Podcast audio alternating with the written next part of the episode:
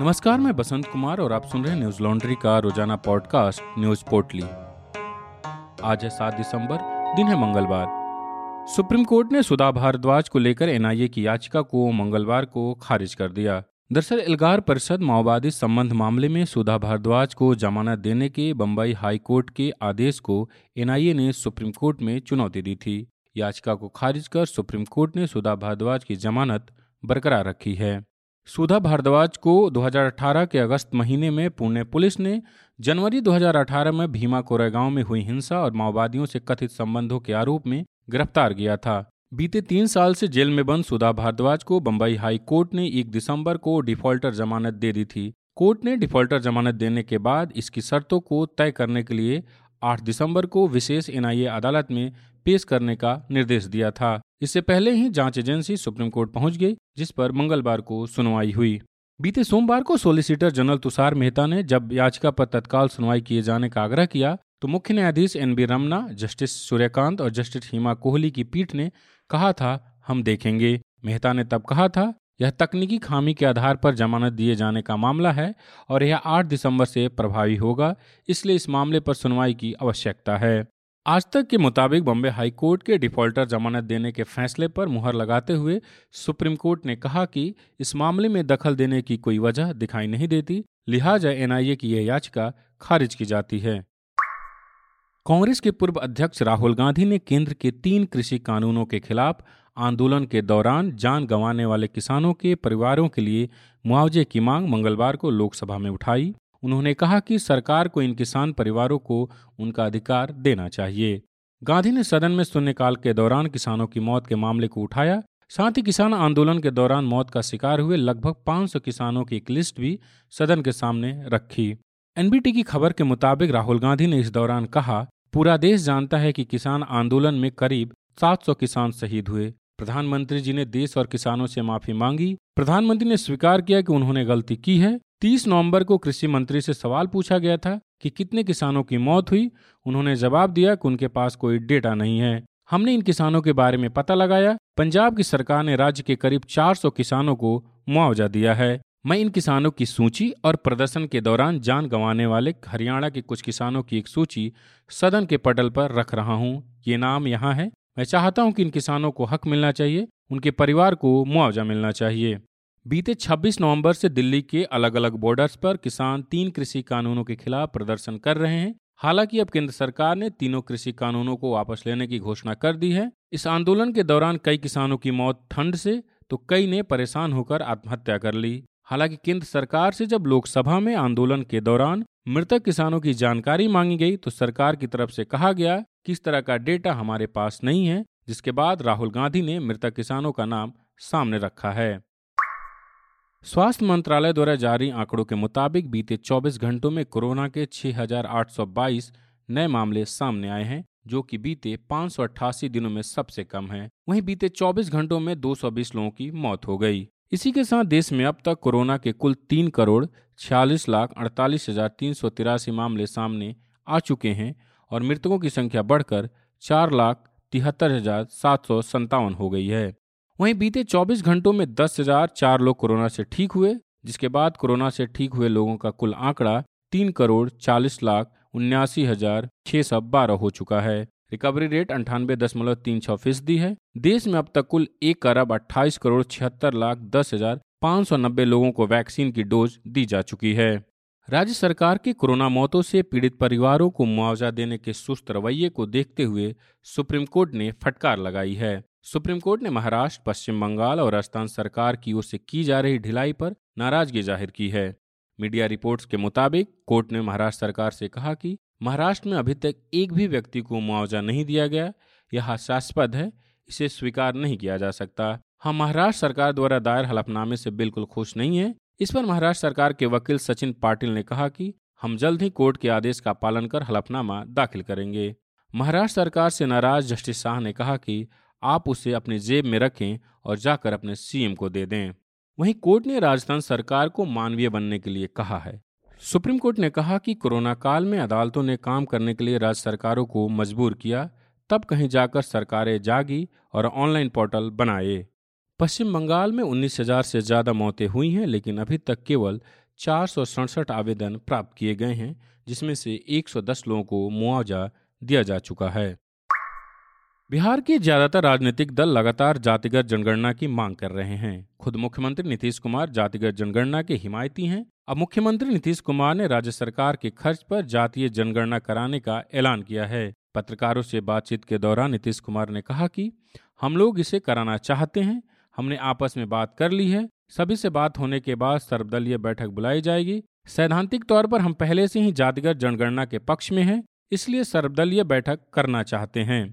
बिहार में जाति आधारित जनगणना को लेकर सियासी घमासान मचा हुआ है। इससे पहले कई नेता जातिगत जनगणना की मांग को लेकर सामने आए थे और इस संबंध में प्रधानमंत्री नरेंद्र मोदी से भी मुलाकात की थी, जिसका नेतृत्व खुद मुख्यमंत्री नीतीश कुमार ने किया था। बिहार की सबसे बड़ी विपक्षी पार्टी राजद जातिगत जनगणना के पक्ष में शुरू से खड़ी रही है। राजद के राष्ट्रीय अध्यक्ष लालू प्रसाद यादव ने केंद्र सरकार पर सुप्रीम कोर्ट में हलफनामा दायर कर 2021 में जातिगत जनगणना कराने से इनकार करने को लेकर निशाना साधा था। तब यादव ने कहा था कि जनगणना में सांप, बिच्छू, तोता, मैना, हाथी, घोड़ा, कुत्ता, बिल्ली सुअर और सियार समेत सभी पशु पक्षी पेड़ पौधे गिने जाएँगे, लेकिन पिछड़े अति पिछड़े वर्ग के इंसानों की गिनती नहीं होगी। बिहार बीजेपी जातीय जनगणना के मसले पर अलग अलग नज़र आई। आज तक की खबर के मुताबिक बिहार के पूर्व उप मुख्यमंत्री और राज्यसभा सांसद सुशील कुमार मोदी और मौजूदा उप मुख्यमंत्री तारकिशोर प्रसाद जातिगत जनगणना के समर्थन करते नज़र आए तो वहीं बीजेपी के विधान पार्षद संजय पासवान और बीजेपी विधायक हरिभूषण ठाकुर देश में जातिगत जनगणना को खारिज कर दिया। गौरतलब है कि देश में पहली जनगणना अठारह में हुई थी, जिसमें जातिगत आंकड़े भी जारी किए गए थे। उन्नीस सौ इकतीस तक जनगणना में जातिवार आंकड़े भी जारी होते थे। उन्नीस सौ इकतालीस की जनगणना में जातिवार आंकड़े भी जुटाए गए थे, लेकिन इन्हें जारी नहीं किया गया था। आज़ादी के बाद से सरकार ने अनुसूचित जाति और जनजाति की आबादी का डाटा जारी करने का फैसला किया था। इसके बाद से अब तक बाकी जातियों के जातिवार आंकड़े कभी प्रकाशित नहीं हुए हैं। जातिगत जनगणना को लेकर हमारे साथी रिपोर्टर अवधेश कुमार ने न्यूज़ लॉन्ड्री के सारांश कार्यक्रम में विस्तार से समझाया है, जिसे आप हमारी website Hindi dot news laundry dot com पर देख सकते हैं।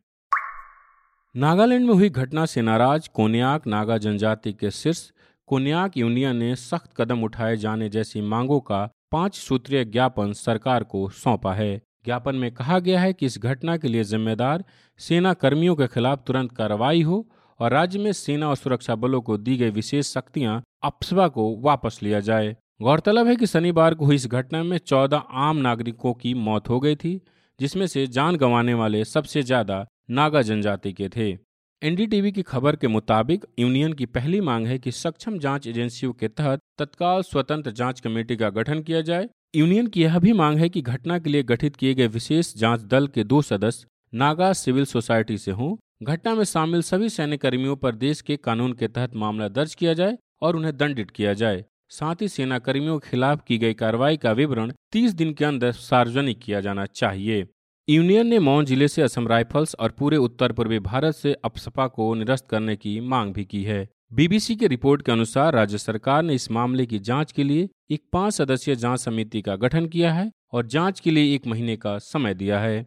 नागालैंड के चीफ सेक्रेटरी ने बताया कि यह समिति डीजीपी संदीप ताम गाड़गे के नेतृत्व में मामले की जाँच करेगी। इस समिति में IPS L Zameer, IPS Roopa M, IPS Manoj Kumar, NPS Keylong वाली और एनपीएस रेलवाय शामिल है। वहीं सोमवार को गृह मंत्री अमित शाह ने लोकसभा में नागालैंड में हुई घटना पर दुख जताया। इसके अलावा नागालैंड के मुख्यमंत्री नेफ्यू रियो और मेघालय के मुख्यमंत्री कोनराड सांगमा ने अपसपा को निरस्त करने की मांग की है। अपसपा दशकों से नागालैंड और पूर्वोत्तर के कई हिस्सों में लागू है, जिसके तहत सुरक्षा बल कहीं भी कार्रवाई कर सकते हैं और बिना किसी वारंट के किसी को भी गिरफ़्तार कर सकते हैं।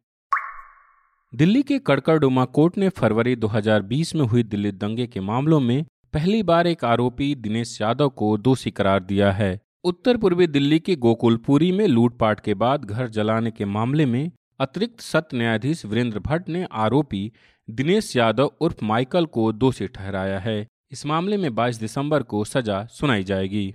अतिरिक्त सत्य न्यायाधीश वीरेंद्र भट्ट ने आरोपी दिनेश यादव को भारतीय दंड संहिता की धारा 143 गैर कानूनी समूह का सदस्य होने, एक सौ सैंतालीस, दंगे करने, एक सौ अड़तालीस, घातक हथियार का इस्तेमाल करने, एक सौ उनचास गैर कानूनी समूह में समान मंशा से अपराध करने, तीन सौ बानवे, लूटपाट करने 436 आग लगाने, चार सौ संतावन छुपकर ग्रह भेदन करने के तहत दोषी ठहराया है। मीडिया रिपोर्ट्स के मुताबिक दिल्ली पुलिस की चार्जशीट में बताया गया कि 25 फरवरी की रात मनोरी नाम की एक तिहत्तर वर्षीय बुज़ुर्ग महिला के घर में दंगाइयों ने हमला कर दिया था और उनके घर को आग लगा दी थी। साथ ही घर में मौजूद ज़रूरी सामान लूट लिया था। दिनेश यादव आग लगाने वाली भीड़ का सक्रिय सदस्य था, जिसके बाद उसके खिलाफ गोकुलपुरी थाने में मुकदमा दर्ज किया गया। वहीं मीडिया रिपोर्ट्स में बताया गया कि दिनेश यादव को 8 जून 2020 को गिरफ़्तार किया गया और 3 अगस्त 2021 को कोर्ट में उनके खिलाफ आरोप तय किए गए। उस समय बचाव पक्ष ने कोर्ट में दलील पेश की थी कि पुलिस के पास सीसीटीवी कैमरे की फुटेज नहीं है, एफआईआर और गवाहों के बयान दर्ज करने में देरी की गई। वहीं पुलिस की तरफ़ से यह दलील दी गई कि दंगे के दौरान पुलिस क्षेत्र में हिंसक भीड़ को शांत करने में लगी थी, जिसकी वजह से एफआईआर दर्ज करने में थोड़ा वक्त लग गया। गौरतलब है कि दिल्ली में नागरिकता संशोधन कानून के विरोध प्रदर्शन के दौरान भड़की हिंसा को लेकर दिल्ली पुलिस ने 750 से ज़्यादा मामले दर्ज किए हैं वहीं दंगे में बावन लोगों की मौत हो गई थी।